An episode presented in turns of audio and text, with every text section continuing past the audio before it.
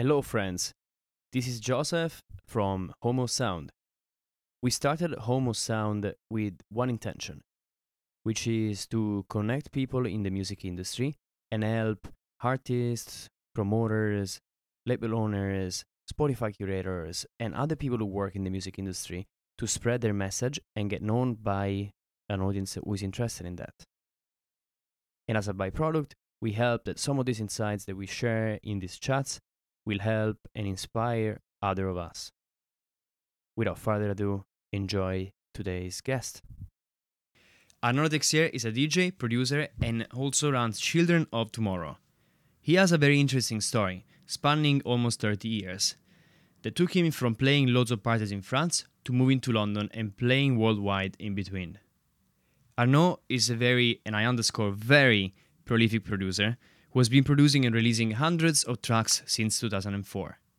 He has seen a lot of changes over the years and observed trends alternating, while leaving music both from a touring DJ perspective and also from a label owner selecting music to release.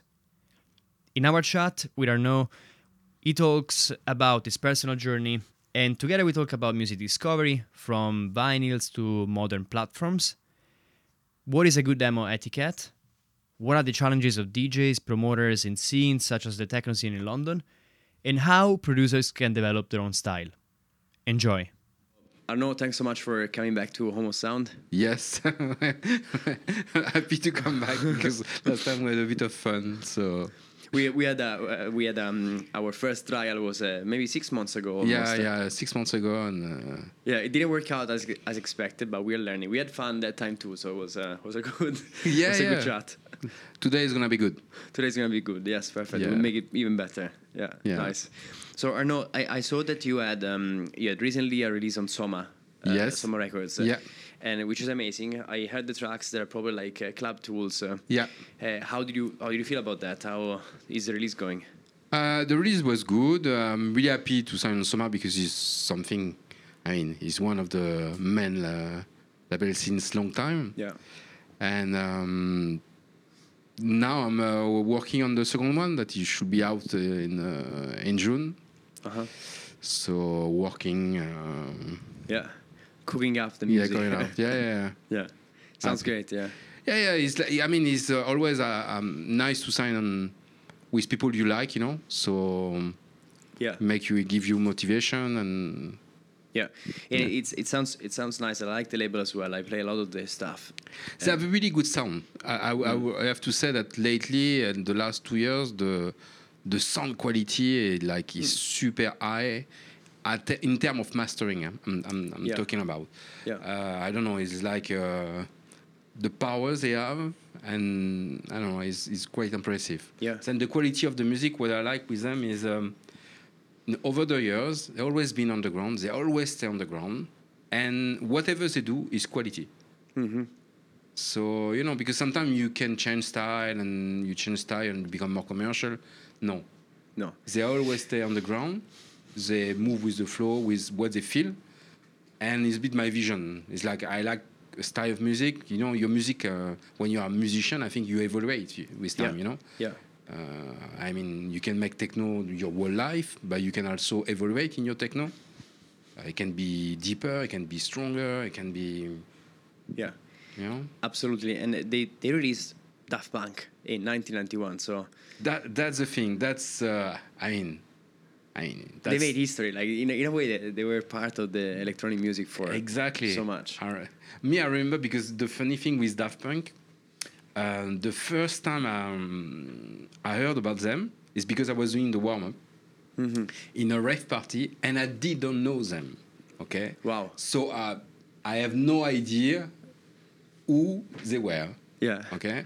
Just my friend said, okay, we want to do the warm up okay, there's these two guys uh, from uh, Paris. Yeah. They're gonna do a live. They are really good. Uh, I said okay, and they did the live, and I was like, "Wow, oh, oh wow, yeah, that's something special. And I think. Um, I don't know. It's like maybe six months later, I saw the release on Soma. Yeah.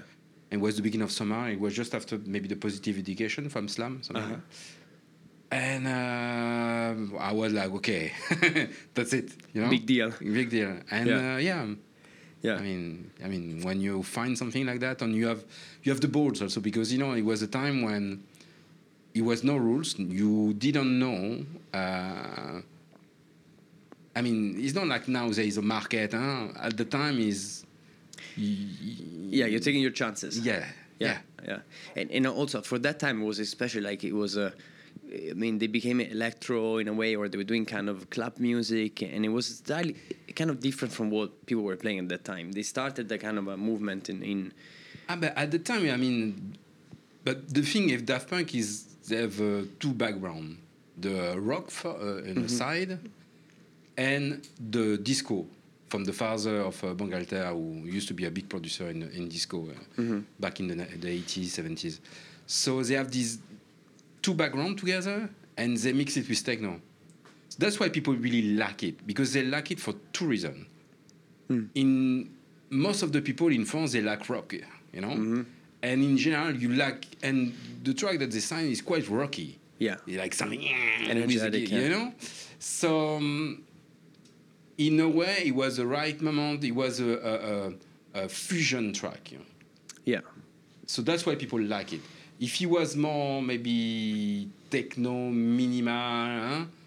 it wouldn't have be successful like this. You know, yeah. it's because of this mix of uh, yeah, yeah, of styles or genres. Yes, yeah, yeah, yeah, Which I think is something that we are seeing more and more. Like uh, I remember there was a time with when dubstep came up as yeah. a as a mainstream genre. Like I think it was around when the time when Skrillex did a remix for Benny Benassi. Mm-hmm. It was kind of bringing up the commercial uh, EDM music into something similar to drum and bass, mm-hmm. and people were like, "Wow, what, what is this sound?" So that became like a mainstream because I think Skrillex in particular was good to was able to mix two genres that were mm-hmm.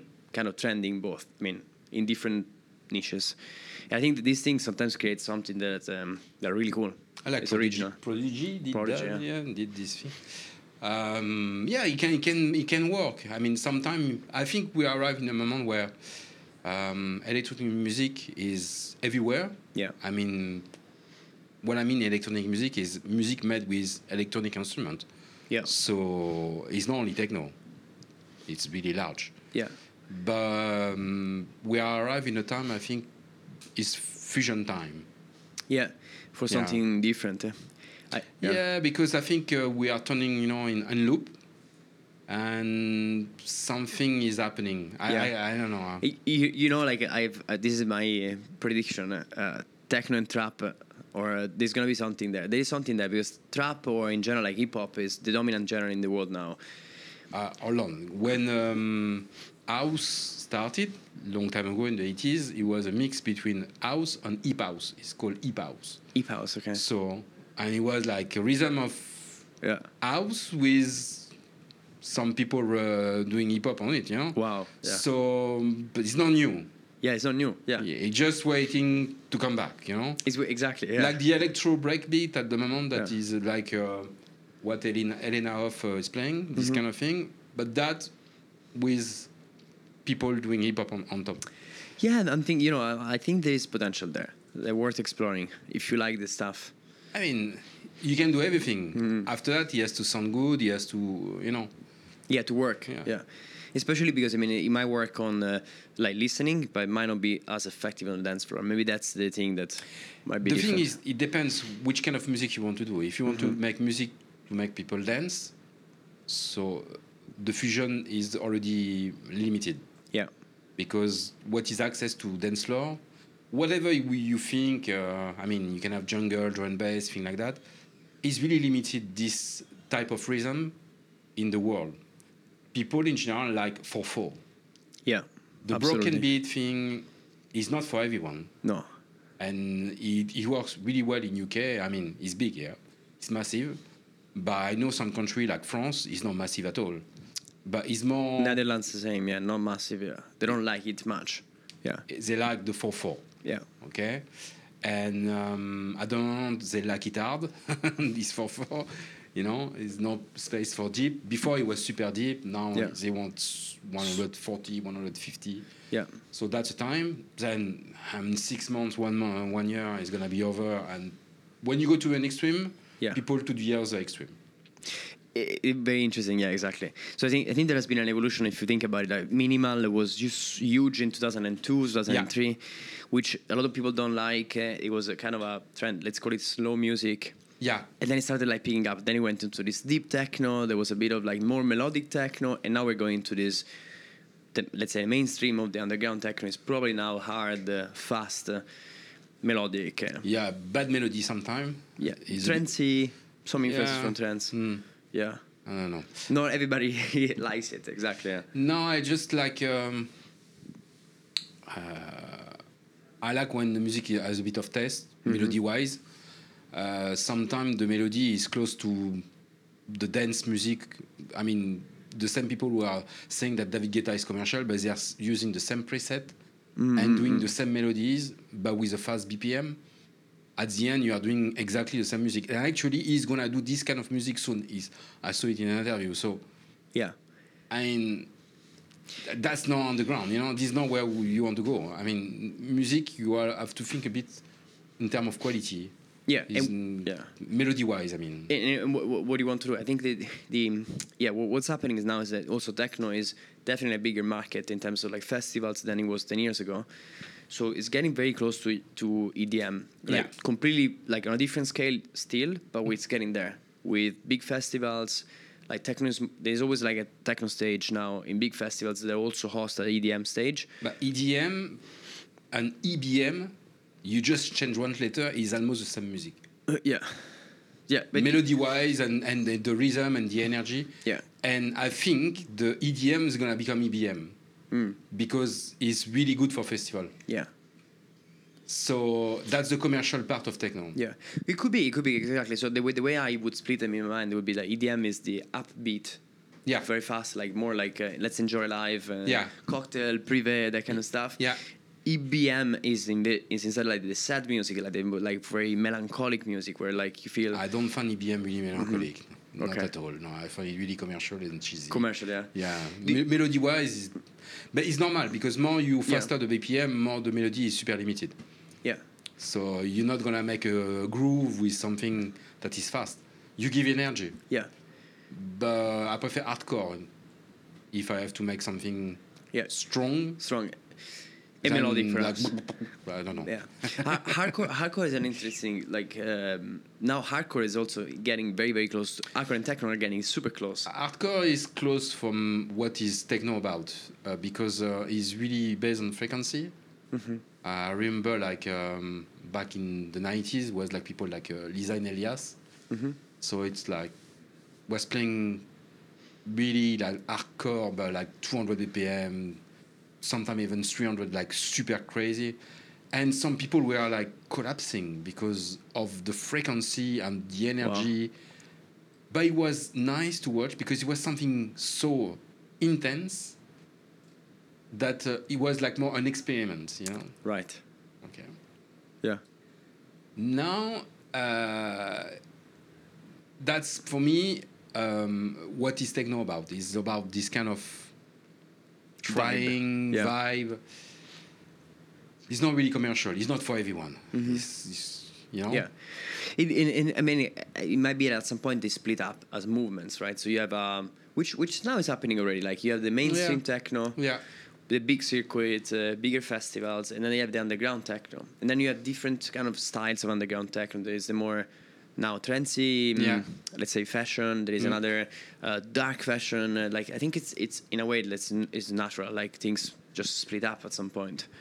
Yeah, I think the new generation uh, don't bother about the style. They like many things, and that's the difference with our generation, where we were listening house and techno, and it was the same style. Yeah we started to divide house and techno a few years ago. Yeah. But back in the day, and you can even check the house and the techno. The house in the 90s is really fast. Mm-mm. Is 130, 133.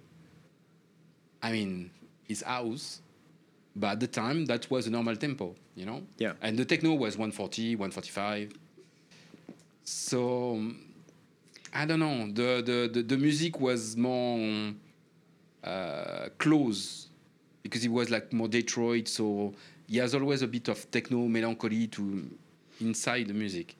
Now, uh, music really changed. we are not in the same. It's totally different. No.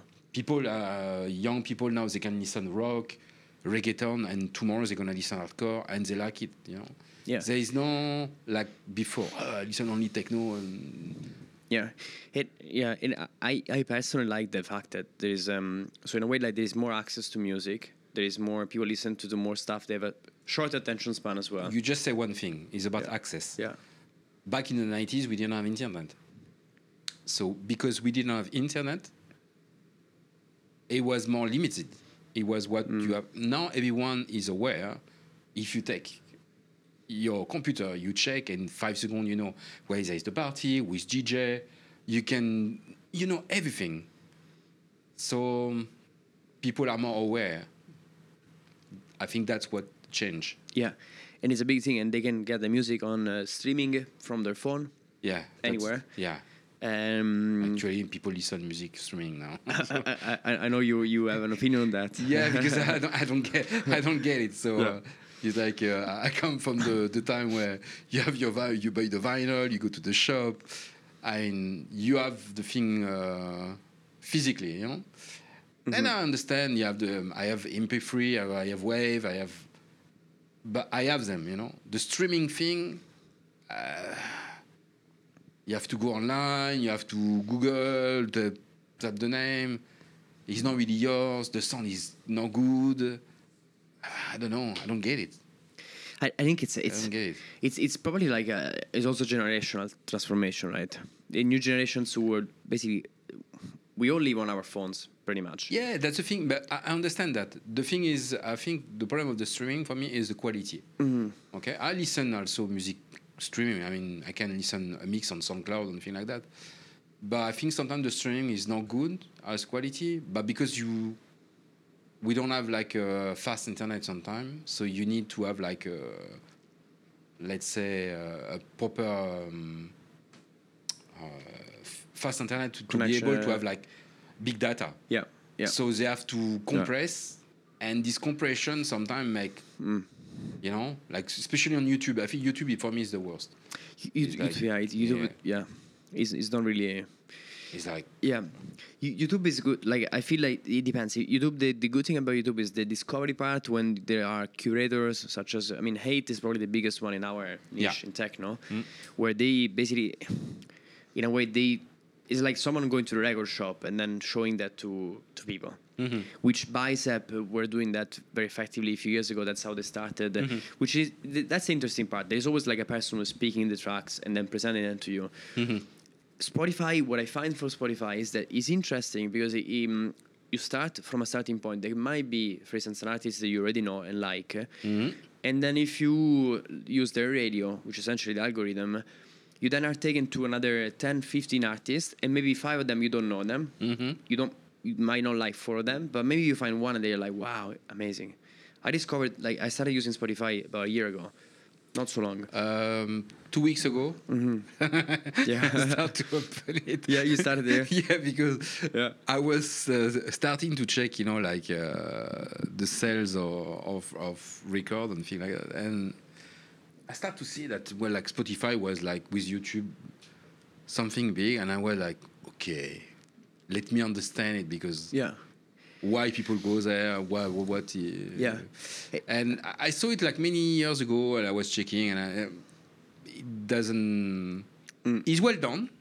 It's it's perfect. Yeah, but um, it's just I like to have my music if I have to have it or on the turntable or I have to have it on my iTunes. Yeah.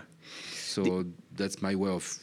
You know, hundred percent. I think it's very, it's very personal. The, yeah. What made the for me, how I made the switch was. Uh, I like you. I was realizing that um, essentially people who are not artists, uh, majority of people tend to listen only on streaming. Yeah. So I remember when I was releasing new music and I was speaking with people who are not into techno, but let's say friends, people I work, people I met, and they were asking, "Hey, can you send me a link of your um, of your track?" I was like, "Yeah, sure." I was sending them like SoundCloud or Bandcamp, and they're like, I don't use either. I use Spotify or YouTube. Are you on, on this platform? I was like, no, no, no, I'm not. And my music is underground. They're like, okay, how am I supposed to listen? And and for quite a while, I was like, okay, I, I maybe these people are like, don't forget about them. But then I figured out that maybe why shouldn't shouldn't my music be available to these people if they want to listen to it? And I started getting closer to Spotify, and eventually I figured out that it actually is a great platform for discovery. Mm-hmm. And I discovered really, really good artists this Better year. than YouTube because YouTube, uh, no, algorithm. it's a jungle. It, yeah. I mean, I, I don't understand the way, no. and I mean the algorithm is like it's the same thing of Instagram. The algorithm of Instagram on Facebook, you have to explain to me because I, I really don't get it. It's it's it's like. Yeah. So SoundCloud, uh, friends of SoundCloud, don't, don't get us wrong, but SoundCloud and YouTube, they still need they need to fix the algorithm. Like the discovery is broken. Like it's in YouTube. You start with a track that is techno, mm. and eventually, eventually, you will get either to a big house hit or to some like uh, commercial stuff. Eventually, will t- the funnel will take you to these big hits. They're always the same. Yeah, yeah. So you listen to Alpha Hour music because they pay for it. I guess, yeah. So that's, but but then it's then it's, it's broken, right? For the user, it's broken because you're kind of changing the taste. You're not going it's, with their it's taste. Not, it's not only that. It's uh, you who make the algorithm because you made it. Mm-hmm. It's not a computer who invented his own algorithm. So yeah. you, as human, didn't understand the way music works. Yeah. Or the way underground music is working. Mm. And, and now that we're talking about these things, like um, how is the you run a label, so mm. Children of Tomorrow. You have yeah. run another label before. Yeah. You have been on a bunch of labels as well. Yeah. In terms of from the label owner perspective, how have things changed in, in terms of like uh, essentially where you put your music, how you you put your music out. Uh, vinyl was a big thing ten years ago. Mm. We still do vinyls. Uh, how important is for people to do a vinyl compared to be on digital or compared to be on Spotify? Vinyl, I think already is for a niche. Mm. So it's really and it's becoming more and yeah. more harder to harder because um, it costs more and more to press vinyl. Uh, you sell less and less. I mean, we are selling more vinyl than I don't know since many years in general, but that's the manufacturing who make a lot of pressing. But yeah. every little companies, distributor, record label, they don't do that amount. So everyone is sharing like for example, I saw in France was mm-hmm. like four million last year, which is a lot. But I mean, back in the day, you were selling, I will say, a bad record, a bad release was between a thousand, thousand five hundred. Wow, which now would be the best release ever. Like yeah, now if you make a, a bad release, now it can go between twenty and fifty copies. Yeah. Okay. Yeah. And a good release is probably 300 and a really really good maybe 5000 but is is really rare yeah very rare. you rare, are yeah. more more fun under the 300 than and i mean and the minimum the cost the minimum is 300 copy you need to sell 300 copy if you sell less than that you're not gonna make any money yeah absolutely you're not gonna yeah. cover the thing yeah so uh, i mean the vinyl the, the, is complicated for uh, to continue. Yeah, I mean for for our, our, music is complicated, but maybe we have to change also what we want to put on it because I think, uh, for example, with techno, that is a lot of tools. Mm. Uh, there is uh, 200 tools per week. You know, it's a bit too much. Yeah. So maybe you have to release something else. Yeah. You know. Yeah, it's true. It's true. And, uh, I think that uh, the digital part is very convenient because you yeah. can release music very fast. Yeah, but the problem is people release a thing because it's fast. Mm-hmm. There is no cost. There is everything. Mm. So there is too many things in the market, and again, it's killing the market. Yeah, because it's saturation. Like you. It's a saturation. Yeah. I mean, there is a lot of thing, a lot of thing that, if it was a time of vinyl, they will never go. Never. No. Yeah. Never. So yeah. now you have like, but also in also you have good music, really good music, that um, is not possible to put on the vinyl either because it's too experimental, and people uh, take the risk. So yeah. there is two two vision. There is the one who uh, don't really care, mm-hmm. and the one who try to care whatever platform it is.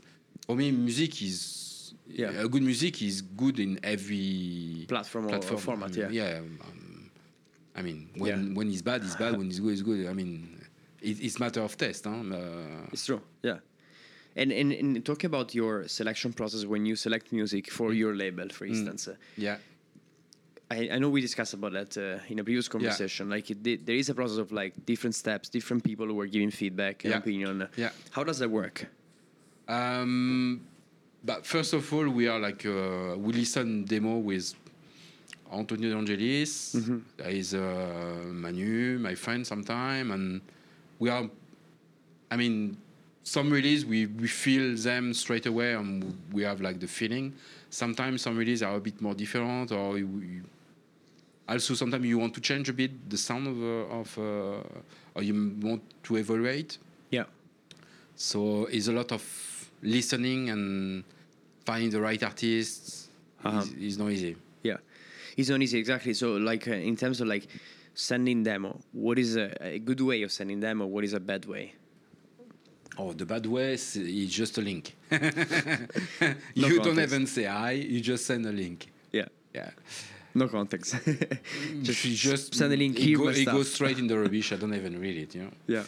Um, but sometimes also people write really nice thing, and sometimes so, some people it's funny because they write really nice thing and they forgot to uh, change the name of. Uh, the previous level they send the same beautiful nice thing so you are like okay whatever uh, so it goes to the rubbish you know because you're like uh, so uh, I think Mr. Ricciotti and uh, yeah, we love your music. Yeah, no, no, but I had that, this kind of thing. Uh, you're like, okay, you're like, you. okay, okay, thank you very much. Like, uh, oh, you are like sending a demo. Uh, I'm sending a demo just for you and the guy he didn't put in the right CC, you know, like uh, so he copied uh, 500 emails. No, and this is just for you. just for you, yeah. And I love know, you so much. and when you're like, okay, man, that's it. Yeah, he, just discarded like it's okay off. I think uh, the best approach is first of all, sometimes is when you meet people mm. or you start to chat. And there is like a connection that is coming and maybe or a friend of you or an artist that I have tell me oh you should look this guy is cool he's and I think that's the way we are listening demo more than when people send me demo. Yeah. It's rare now when people send me demo. That you find something interesting. Uh, yeah because too many and some people is just like uh, not relevant sometimes my answer are easy to joke because I mean, it's like someone's gonna send you hip hop, uh, rock, rock. Yeah. You know, it's like, uh, but did you listen? The, because that's the thing. When you send demo, the, you try to listen. First of all, what you release, you know, someone release. Because if you don't listen, it's a bit random. You know, it's you have to try to be closer from yeah. what is already released. There is yeah. no point to send trance or hip hop if you listen techno, I mean, yeah, for sure. And I think the what tends to happen is that I think people try to go the, the shotgun approach. They try to send as many demos as possible without really taking the time to study the label they're sending them to. Yeah, it's, it's the thing that uh, also that's another thing. When you send demos, send the best you have, and if there is a touch, you will send a bit more. Don't send 50 track, 100 yeah. track with uh, track one, track two, track three, not even a name. Already, uh, there is no feeling because sometimes just a title, you know, there is something catchy about it. Yeah, you, you thought about the, the name, the word you're gonna put, and I find it interesting. When you send me track one. Uh, uh, track two. Mm. Uh, I feel like already, I feel that you make music fast mm. in a chain, you know, and you know, and let's see.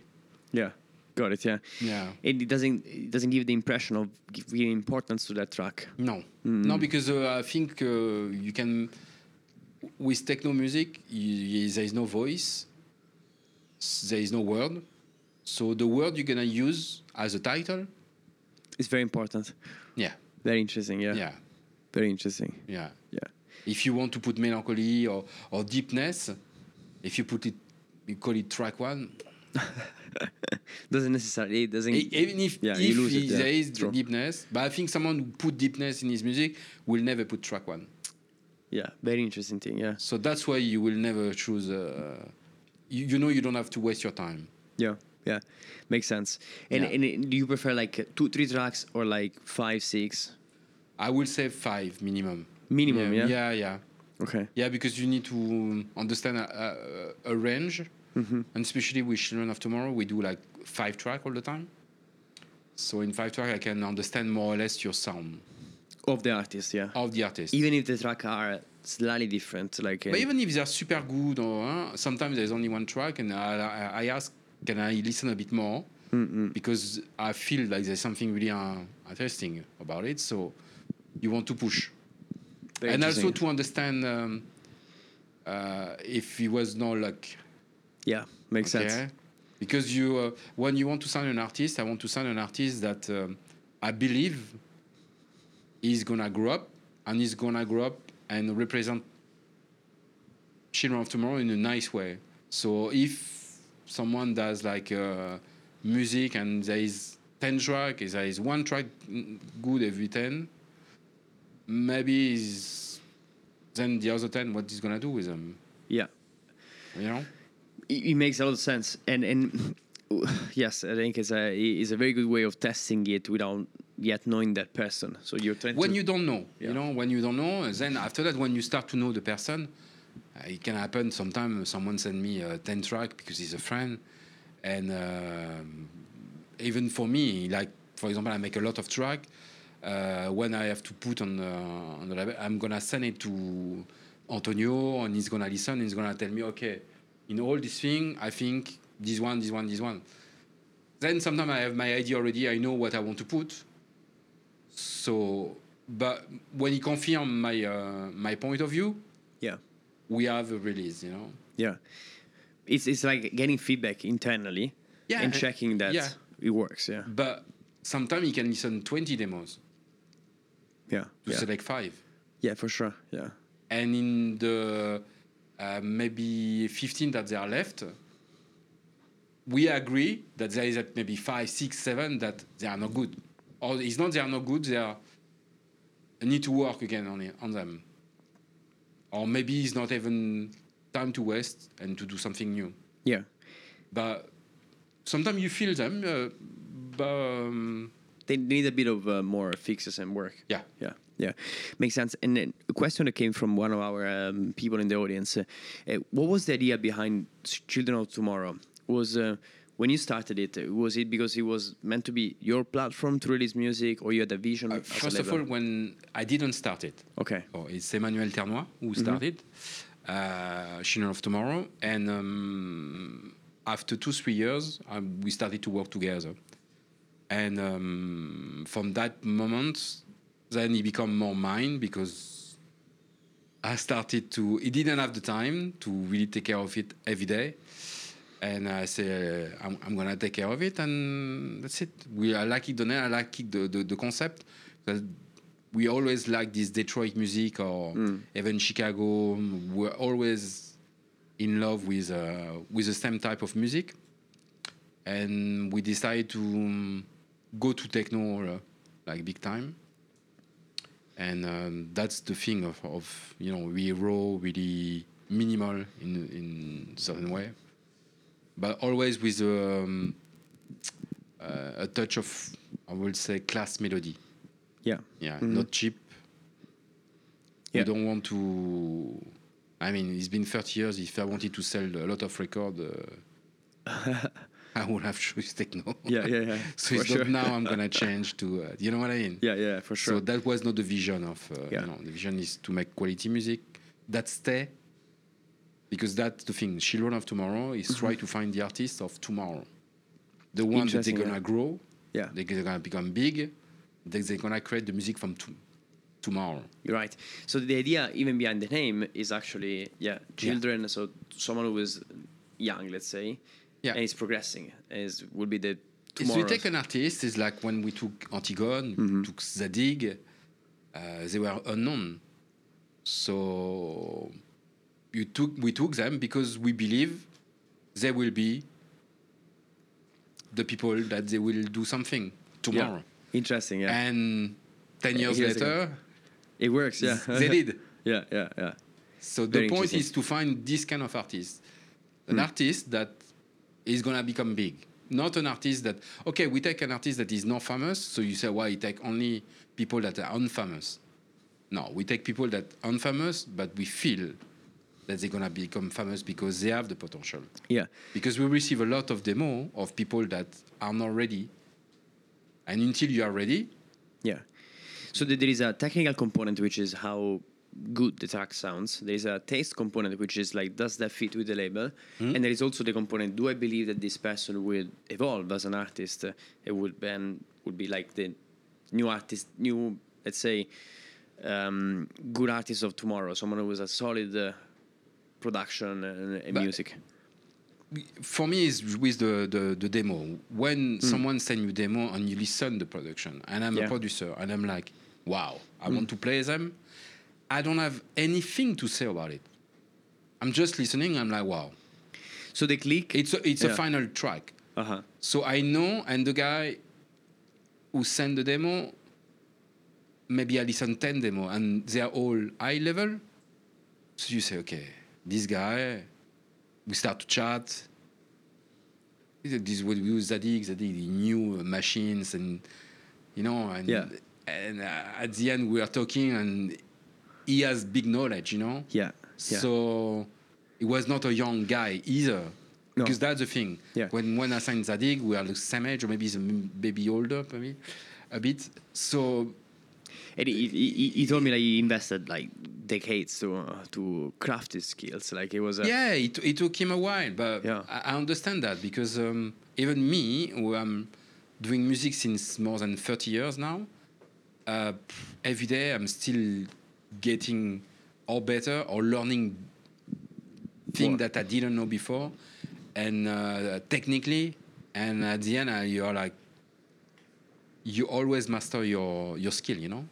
For sure, yeah, yeah. There's there's no reason not to evaluate unless you don't want. No, yeah.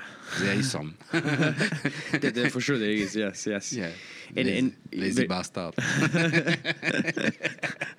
it's part of running a label as well. Like you want you want to craft your own um, artist circle. you want to help other people to develop who, who, might share the same vision for music. Uh, yeah, it's important. First, of, yeah. Also, I, I want to work with uh, cool people Mm-mm. Because sometimes I have some people uh, just at the first approach. It doesn't work. No, it's not gonna work, and so I'm not gonna waste my time because I already had artists like you, and I know that it's not gonna end well. Yeah. So makes sense. Yeah, it's your circle. It's like your team in a way. Yeah. Yeah. yeah. Makes sense. And and I remember like um, going back to um, changing a bit topic. Um, you had a very interesting story from a DJ point of view and mm. producer as well. So you started off in France. Yeah. And you were a resident of a party that was uh, quite uh, intense. Uh, I was resident of a club. Yeah, for a club. Yeah, a yeah. club. It's yeah. called Queen in Paris. Yeah. It was on Champs Elysees. It was a gay club in the 90s it was like the Berghain of the 90s. Yeah. Where you could do whatever you wanted in Champs Elysees. So I mean, it was quite quite intense. You know. intense, yeah. And, and, going back to um, your origins, like you, you mm. worked in a record shop. Yeah. How did you get into into music? Like I remember you have a personal familiar story. Like that's how you started discovering music when you were very young. Yeah. And eventually you um, started working for a record store. Uh, did you ever think before working in the record store, you wanted to be a DJ, a producer. Ah, yeah, I was already DJ. Yeah. So no, I wanted to be DJ since I was maybe 11, 12, something mm. like this. Yeah. Because I always been surrounded by the music straight mm. straight away. Basically, I mean, I was six, seven years old. I was listening music with my uncle and my aunt, and that basically they were going clubbing during the weekend. Mm-hmm. And um, and sometimes I was in the weekend with them, and why it was a family thing. I was the only child, so they were listening the music of the night, you know. And I was not going to bed because I was listening the nightclub that he was like yeah, that's my stuff. and I was listening, and it was the beginning, you know, of everything, you know. Yeah. It was beginning of, it was Neven Sade, thing like that, you know, like. Yeah, yeah. Really, all these artists were coming, uh, Michael Jackson, all these things, and I was listening, and I was like, oh, this is, but th- that's the music uh, during the night, uh, yeah, yeah, yeah. And I was fascinated. I don't know why, because basically I was listening to the radio during the day, and I was think, thinking that it was really boring the music during the day. And when I was listening this music at night, I was like, wow, that something, something special. Yeah. And um, I remember I said, oh, I want to, to do music, you know, I want to make music. And at seven, eight years old, you know. And I think the Christmas after my parents, they offered me a turntable. I was so happy with it. And uh, I started to buy my, uh, my first vinyl and, and then my aunt brought me to the nightclub. I, 11 years old because the owner were they were friends. So they wanted to just wanted to show me, you know, uh-huh, how yeah. was the, the club, you know. Yeah. So I look and I say, was looking at the DJ in the booth. I said, I want to do what he does, the guy, because I like it's the music, you know. Yeah, yeah. And I managed. Uh, I mean, I met a guy who was DJ who taught me uh, the basic mm-hmm. really well. Um, he was doing hip hop, scratch, and uh, it was all about mixing with the pitch, you know, like never touching the. All right. The, uh, he was like really, really, really precise, and um, like Sonny Sharp does still yeah, today. Yeah. yeah. Yeah, yeah, And I learned like this.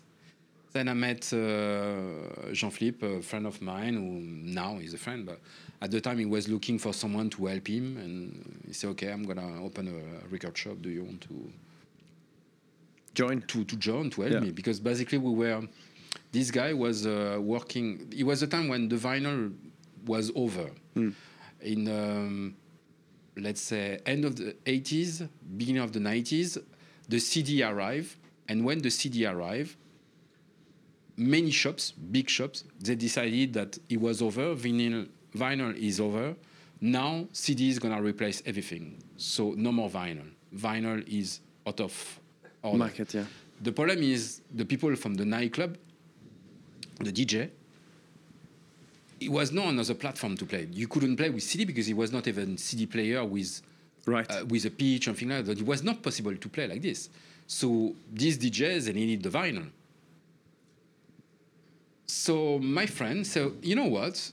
I'm gonna buy all this vinyl in distributor, and I'm gonna go every uh, five weeks in different region, and I'm gonna bring the vinyl to the nightclub. Yeah. So before the nightclub was opening, or during the week, was doing a meeting with 70 DJ from, from the area, yeah. And we were listening music, you know, like listening music like this, and say, okay, ah, I want two, I want one, uh, and then he goes in his car and oh, he was yeah, giving the record and.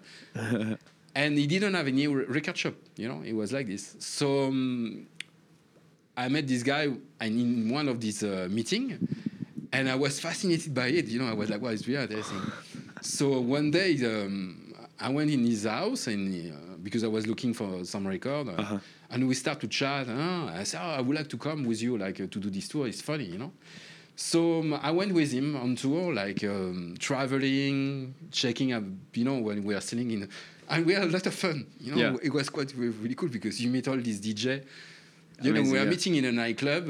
You give uh, two bottles of whiskey, and everyone want to play music. You know, you become friends, and they're all DJ. Yeah. So you are everyone is sharing the same thing. You know. And then they say, okay, now I think I want to open a record shop. Uh, but I continue to uh, him. He wanted to continue to sell the. Uh, uh the, the traveling, vinyl, traveling, yeah. and me, I had like one shop for me where I was taking care of the people of the region. And Amazing, then yeah. the, the, the, shop become really successful. And because he was in Brittany, and uh, uh-huh. he become really successful, and people from Paris were coming to buy the record in. Wow! And it was really weird, you know. People were ca- calling us, even from Belgium. So um, my friend said, "You know what? Let's open one in Paris." And perfect, yeah. And he said, "But I open in Paris if you come." So okay, and that's how I met uh, I moved to Paris. And Amazing, yeah. yeah. Just And then you, you then it all happened. Like you found residency, or you were already DJing at that time. Uh, I was already DJing. Yeah. Yeah, yeah, yeah, yeah. I was playing already. It was the beginning of uh, all this rave and techno party. Uh-huh. Him was playing in basically what he was doing. We were like um, uh, doing all this reunion, and every time it was like a party techno somewhere where we were playing. Wow. So and the meantime, we were playing at the end of the night, and people said, "You play this, this, this. Can I buy it?" So sure. We were, yeah. No, but it was, it was amazing. Yeah, yeah. Yeah. It's a perfect thing. Yeah. It was another way of thinking, but that's how vinyl uh, stay alive in France mm. for a while. Yeah, wow. Because uh, independent, uh, let's say, record shops were actually going and then promoting vinyls. Yeah he was no more independent shop. That's the yeah. thing. That's why we mm. open again, and then he become famous again, and they open. But mm-hmm. only in Paris, you could find vinyl if you were living in Paris. But if you were living in the countryside, yeah, that's it. It was over. They were all. This is CD now. CD. Yeah. So it was very yeah very hard. Yeah. yeah. And then fast forward, so you you had the residency in France that helped you develop your craft and everything. Yeah, because I was playing for four five days a week. Yeah. Like. Uh, minimum six hour set wow. per night. Yeah. Very good, yeah. So when you play in, and in Paris, so you have like a big turnover because every night is different, you know. Yeah, yeah. I was doing sometime beginning, sometime I was in the end. Uh, so so you build up your skills and yeah. then w- were you producing already at that time or not? No. Hmm. I start to produce in 98. 98, yeah. 98, yeah. I start yeah. to be DJ in 89 mm-hmm. and I start to produce in 98. I was not really motivated at the beginning. we op- create a studio with a friend of mine, and um, everyone bought some machines because it was super expensive at the time. Like you were buying like a, uh, one synthesizer, one sampler, you know. Shared, uh, yes. It was costing so much that uh, that's course. all you were building in the studio, you know? Yeah, yeah. And um, him, he did a school for engineering school for, and me, I was like just looking and I couldn't understand anything at the beginning, you know. and uh, it, it, was quite uh, quite tough, you know. And then um, I start to understand when I start to work at home by myself. Yeah, producing on your yeah, yeah, yeah on but it was the same thing with the uh, DJing. Yeah. Like uh, the guy who taught me, I was really struggling when he was around, and when I was going back home, I could do it, you know. So mm. sometimes it was like the stress of having someone around you. I don't know. Yeah, no, of course. Yeah. I mean, it, yeah. it, also takes practice, no? It takes years to, to build it up. Yeah, and and talking about your DJ career, essentially, mm. and evolution, like, um, it's very interesting. Like, do you have an agent that helps you with your bookings? Yeah, yeah, yeah. At what point do you think an artist should get an agent? So, or, or to put another way, does the does number a lot of gigs come before the agent gets to help you, or is the agent helps you get other gigs? I don't know. Sometimes agents they help you to find gigs. Sometimes they wait that the gig come and they don't do anything. uh, it's a mix of both. Um, I think also uh, sometimes you need an agent because uh, you don't want to take care of the booking. Yeah. Um, you don't want to talk about money. Mm that's my case. I hate to discuss the fees. Yeah. Yeah, to fee to discuss fee. I, I hate to discuss about money or to uh, to think. I mean, like the the travel. It's a, it's a job in, in itself. I have other thing to do. I want to work yeah. in the studio. I want to to be free, you know, and um, and that's it. So and to sell yourself also, you know, yeah. to write to people to ask. Uh, is, is not my thing. So no, for sure, yeah. But some people they know to do that, you know. Yeah, they might enjoy it as well. And yeah, they, yeah and they don't need agent because yeah. they can do everything. Yeah. So. And, and for you, like, uh, do you think an agent uh, at some point comes along the way where you build your own name, you build your own brand, people are asking your you to play for them, and then the agent kind of helps you, either increase it or taking care of the of the things. It depends if you are big. Mm when you are big, a lot of agencies is gonna want you, you know. Yeah. But if you are nobody, uh, it's gonna be hard to find an agency, or you're gonna find an agency with some friend who they try to help, and but most of the time, uh, doesn't work. Yeah. Not really, no. Yeah, mm. yeah. no, of course it makes sense. Yeah, yeah, yeah. yeah, yeah. And um, so for DJs or producers who are in the make, like, what are the ways that they can make it work in a city like London, where it's very expensive to um, to live? Yeah, this is a question that we get over and over eh, with almost sound. That there are a lot of like um, DJs or producers. Even today, we are point blank there's a bunch of students who are like, okay, I really want to do more music. I love it, but it's hard because they need to work like a full time job, cut out time just to. Yeah, and Vlad is here with us, he has like three jobs. it's hard for everyone. Yeah. It, do you, do you think there are ways for people to make it work better? No, because at the end of the day, you still have to pay your bills. Yeah. And that's what make everything. Mm-hmm. You know, unless you live with uh, in the house with your parents, Mm. You don't pay uh, rent, food. It's easy. Yeah. But when you have to pay, uh, or you are a good DJ straight away, and you and you have enough money. to. But in London, you need a lot of gig. Yeah. yes, true. to pay the bill, you know. Just so, to pay the rent. Yeah, and just survive. to pay the rent and survive. yeah. yeah. So. Yeah. yeah. Tough. Yeah, and it's gonna get even harder now with Brexit, with the new rules. it, that that is gonna be very very crazy. Hopefully, yeah. I don't know. We'll see. Yeah. yeah. There's no way back. Yeah. There's no way back. we, we are too late, guys. Yeah. too late. Yeah. and and going toward the wrap up. So um, um, I think production wise, another question that came from the audience was like, how do you strike a balance between being creating your unique sound mm-hmm. and doing something that is uh, minimalistic, which uh, perhaps seems to be kind of an opposite because in your unique sound you might want to develop something interesting, more yeah. crazy. What if you have something minimalistic? Uh, you you need to find a balance between the two. And there was think uh, there was a track that someone mentioned, the Dark Side by the You Made a track called Dark Side, which yeah. I, I've listened to. I really like it. I wouldn't define necessarily minimalistic. I don't remember the you track. don't remember, okay. I made so many. So, uh, yeah. Which level was it? Um, Side? I, I don't remember, but I think um, so. Um, think it's a track that came out in 2014 or 2015. Oh yeah. Yeah, so it's years ago. Yeah, but essentially, I mean, you, your your sound, you're managing to do something that is um, is is in a way, like some people would define it minimalistic mm-hmm. because it's simple, mm-hmm. but it works, right? So the question I think would be, how do you strike a balance between finding something that is are no are not sound, mm-hmm. but it's also like minimalistic. It's not like uh, you're not using a, a vocal uh, or you're using something crazy that makes it uh, stand out because it's crazy.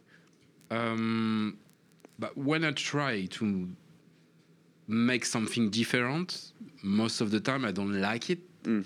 because it's different. But sometimes I have to force myself to put it out and to see if it's that different. And sometimes mm. you think it's so different that at the end is a bit different. Yeah. You know? Because you have your with the time you have your own sound. You have a, a type of synthesizer, the type of bass line of beats that you're gonna use even if you change your clap, your hi hat, yeah. and you, the way you're gonna use it, the way you're gonna process, even the compression, the, is gonna again, whatever happen, a lot of times sounding like you and it comes back to before the recorded yeah. discussion we were, you were telling us about your um, creative process where you use different DAW, mm. use different presets. Sometimes you change stuff, you change your desk setup, you change your instruments. Yeah. And that's amazing because you are reshuffling the decks. Yeah. And you're working with a new color palette, yeah. maybe, yeah. right? Which, which is amazing, keeps things fresh for you as a creator. Yeah. And for who is listening. It's interesting. And like, for example, like uh, um, two weeks ago, I, I did something that I didn't do since a long time. So basically, it was uh, Antonio Angelis was going on holiday, and he just bought this Analog Rytm uh, uh, MK2, you know. And uh, he said, "Oh, wow, is really good." I said, "You know what? I have many Elektron things, and I like everything they have, but I don't have this uh, Analog Rytm, you know." I want to try. Can I try it uh, while you're on holiday? You say, okay, I take care of the baby, you know. I'm gonna play with it. And for a week, I make music only with this machine. only with this machine. I didn't even try any other plug or whatever. Everything was made with. Yeah, I made like maybe ten tracks. I'm not gonna release all of them, but it was an interesting way of thinking. And then I said, hey, that reminds me when I start to make music. Because when I start to make music, you didn't have like all this plugging, all these tools where you have like too many things. You were doing the music because already one synthesizer was costing maybe 3,000 euro, like the Jupiter 8 or whatever. So it was costing so much that at the end, why you have the sound of the 90s? Because everyone was using the same thing. Yeah, for sure. And you were using the pad with this thing. You were doing the chord with this thing. You were doing the bass line with this thing. The same synth. The drum were always the 909, or it was always the the 808. You know. So at the end, that's why you have the sound. Yeah. So sometimes it's nice to have in the studio just few things and just to concentrate on it and to learn. Yeah, I, think the limitation also as well that plays a role. It, it, can be a testing, yeah. Yeah, because th- that's where your creativity like kind of blossoms, like yeah, comes out. Because you, the limitation forces you to actually be very creative with uh, the machine. That's the thing because I have everything. Yeah. So I have everything, and when you have everything, you are like, okay. Too much, you get lost. Uh, too much, you get lost. But uh, that day, for eight days, it was interesting just to not be lost. Yeah, exactly. And, and like knowing that like you can't do what you were thinking to do, so you need to find another way around. Yeah, it. yeah. And uh, after that, I say, okay, well, I'm gonna make music now in yeah. a different way. Yeah. I'm gonna change the way uh, again. So you yeah. see, in six months it's gonna be again another way of thinking. But yeah. yeah. And and, and I, I find it very interesting what you're saying, and also I think it's a very good thing when you get stuck, when you feel like you're doing things too much the same way. Yeah change something, change your environment. Change it. Produce in a, in a park, produce in a train, change your equipment, uh, yeah. throw your desk and buy another desk. like I said this week, something stupid. I put I put all my uh, my machines and everything on my desk, everything straight. Okay. I, I, I, made like something really clean, uh, and just the fact that I did that, I felt so good and inspire. But eh, and then I was laughing around because I was like, "This is stupid. You didn't do anything. It's still the same machine, but the fact is more clean." It, it I, uh, I, I, think it has, it has a probably a subconscious effect on our brain because you are. For sure. Like uh, years ago, like there was a there was this guy called Mike Monday who helps producers uh, with with their work. Amazing guy. He kind of helped me produce more, much more tracks. And I remember you were saying like um, there is this concept of the mental anchor. Yeah. So you, when you set your studio, you're kind of creating your space. Uh, so when you get there, your mind recognizes that's your space. Uh, yeah. So you switch to this creative mode, and probably like when you are feeling uh, stuck or whatever, like you are, um, uh, or you want to change your creative process, changing the how you look at the studio, you're like changing your environment and and that creates something new in your. Uh, it's like almost like changing your tools, your machines. Ah yeah, yeah, yeah. it is, it is. Or sometimes you put uh, the drum machine on the left, the the synth on the right, and it was the other way. I don't know. Sometimes the flow is better. Yeah. Because I don't know. Can it, explain? It, yeah, exactly. It's always worth experimenting and like refreshing things. If you get stuck, idea. if you are yeah. not, if you are like producing and everything is going well, some it's better sometimes not to change. You know, because mm -hmm. not the moment because I do these moments of changes when I'm a bit like not motivated to make music, or mm-hmm. that's why I, try new synth all the time, or new plugin, or new uh, drum machine because I get bored sometimes, and I need this kind of new thing to keep you going. And yeah, just uh, because to see in yeah. my eyes and to touch something different, I need it. Yeah, it just to not to to get bored you know, after so long in the studio, yeah. uh, most of the time alone, you, you feel really tired, you know, yeah. uh, of seeing the same thing, and uh, you have to find motivation. And sometimes just a little plugging, yeah, make the difference. Like, oh, the, the, the desk or the studio, how yeah, you, yeah. you, yeah. And sometimes the funny thing is like you use a synthesizer or a new thing, and you're like, you didn't really need it because you can do exactly the same sound with another machine. But in the other machine, you never choose this sound. Why? Yeah. Because. The, yeah. The, the process becomes different. Yeah. Like the workflow yeah. is different. Yeah, yeah. It's, it's a very beautiful thing. And yeah, definitely um, suggestion for people to experiment more. Yeah, yeah, you have to. You have to. Yeah. You have to. Yeah. Um, wrapping up, where I know you have um, another release on, on Soma, right? Yeah. And um, any other projects you're working on? You think uh, you want to announce? You can announce. Oh, there's few releases uh, coming out soon. A new one on Soma with me, actually. Mm-hmm. Um, then so many releases, to be honest. Like, yeah, I, I, don't stop. I don't know. I, am really creative. Uh, the last uh, six months has been a bit crazy. Great to hear. Yeah. Yeah, I have the, some period like that where I'm, I'm really into it and. Yeah, that's it. It's a great thing. I mean, it's a beautiful. Yeah, thing. because you know that uh, maybe for the next six months it's gonna be nothing, so can yeah. happen. That's the problem of creativity. Is like sometimes you are creative, and uh, it's a moment, and mm. then you have some big down, maybe because you want to change something or you are fed up or I don't know, and uh, you need to to fight that moment, you know, because yeah, it, it's hard. Yeah, yeah, it's hard, and having a batch of tracks that you might want to release that can help a lot. Yeah, um, like I say, every day I work in the studio. I don't finish maybe track every day Sometimes yes, sometimes not. Mm. But I always try something.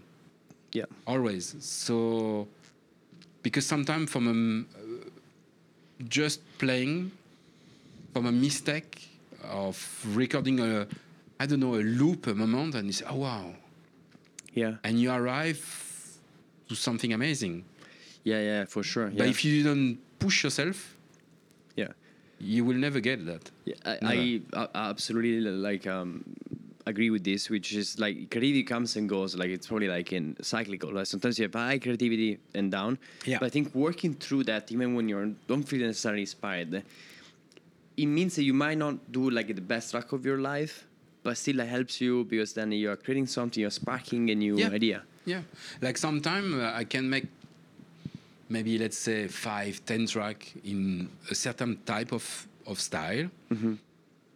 and I don't. None of them are good, and I will never release them. But this nine or ten track is gonna bring me to something I was looking for, and just a detail, amazing, and yeah. understanding one thing that if I didn't do this nine or ten track, I will never have get it because I try something and I want to can be able to work on the kick, on the compression, on the side chain, on whatever it is.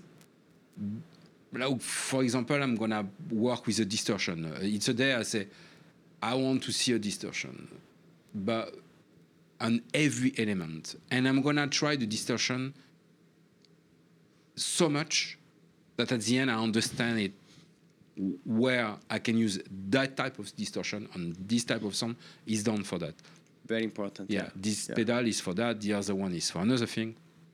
But because, but I finish a track. Even if sometimes I, I'm, I'm crazy because I finish a track, even if I know that I want to release it because I don't like it, but I still finish it. Just is inside, and then I can go back and understanding what I did and why I did that. Yeah that helps because I think, yeah, again, you're building a skill, a tool that next time is going to be useful. Yeah, because I wanted to achieve something. When I do this this type of track or this type of month where I do all this track and to go nowhere, the point is not to finish a track; is to understand a, a tool, a technique, yeah. and it can be fast. Maybe I'm gonna make, I'm gonna understand the tool straight away. Sometimes I'm not gonna understand it because is another way of uh, recording, another way of working, uh, or processing some together, or the MIDI, or so it takes sometimes a bit more time. Yeah. Amazing. This has been great. Uh, pleasure to have you here. It was a very interesting chat. I've, uh, yeah. I feel it was uh, super inspiring as well. Good. Amazing. Thank you for being with us. See you in six months. See you in six months. Yes. Let's do it. we, we need to do this. Thank Bye-bye. you. Ciao.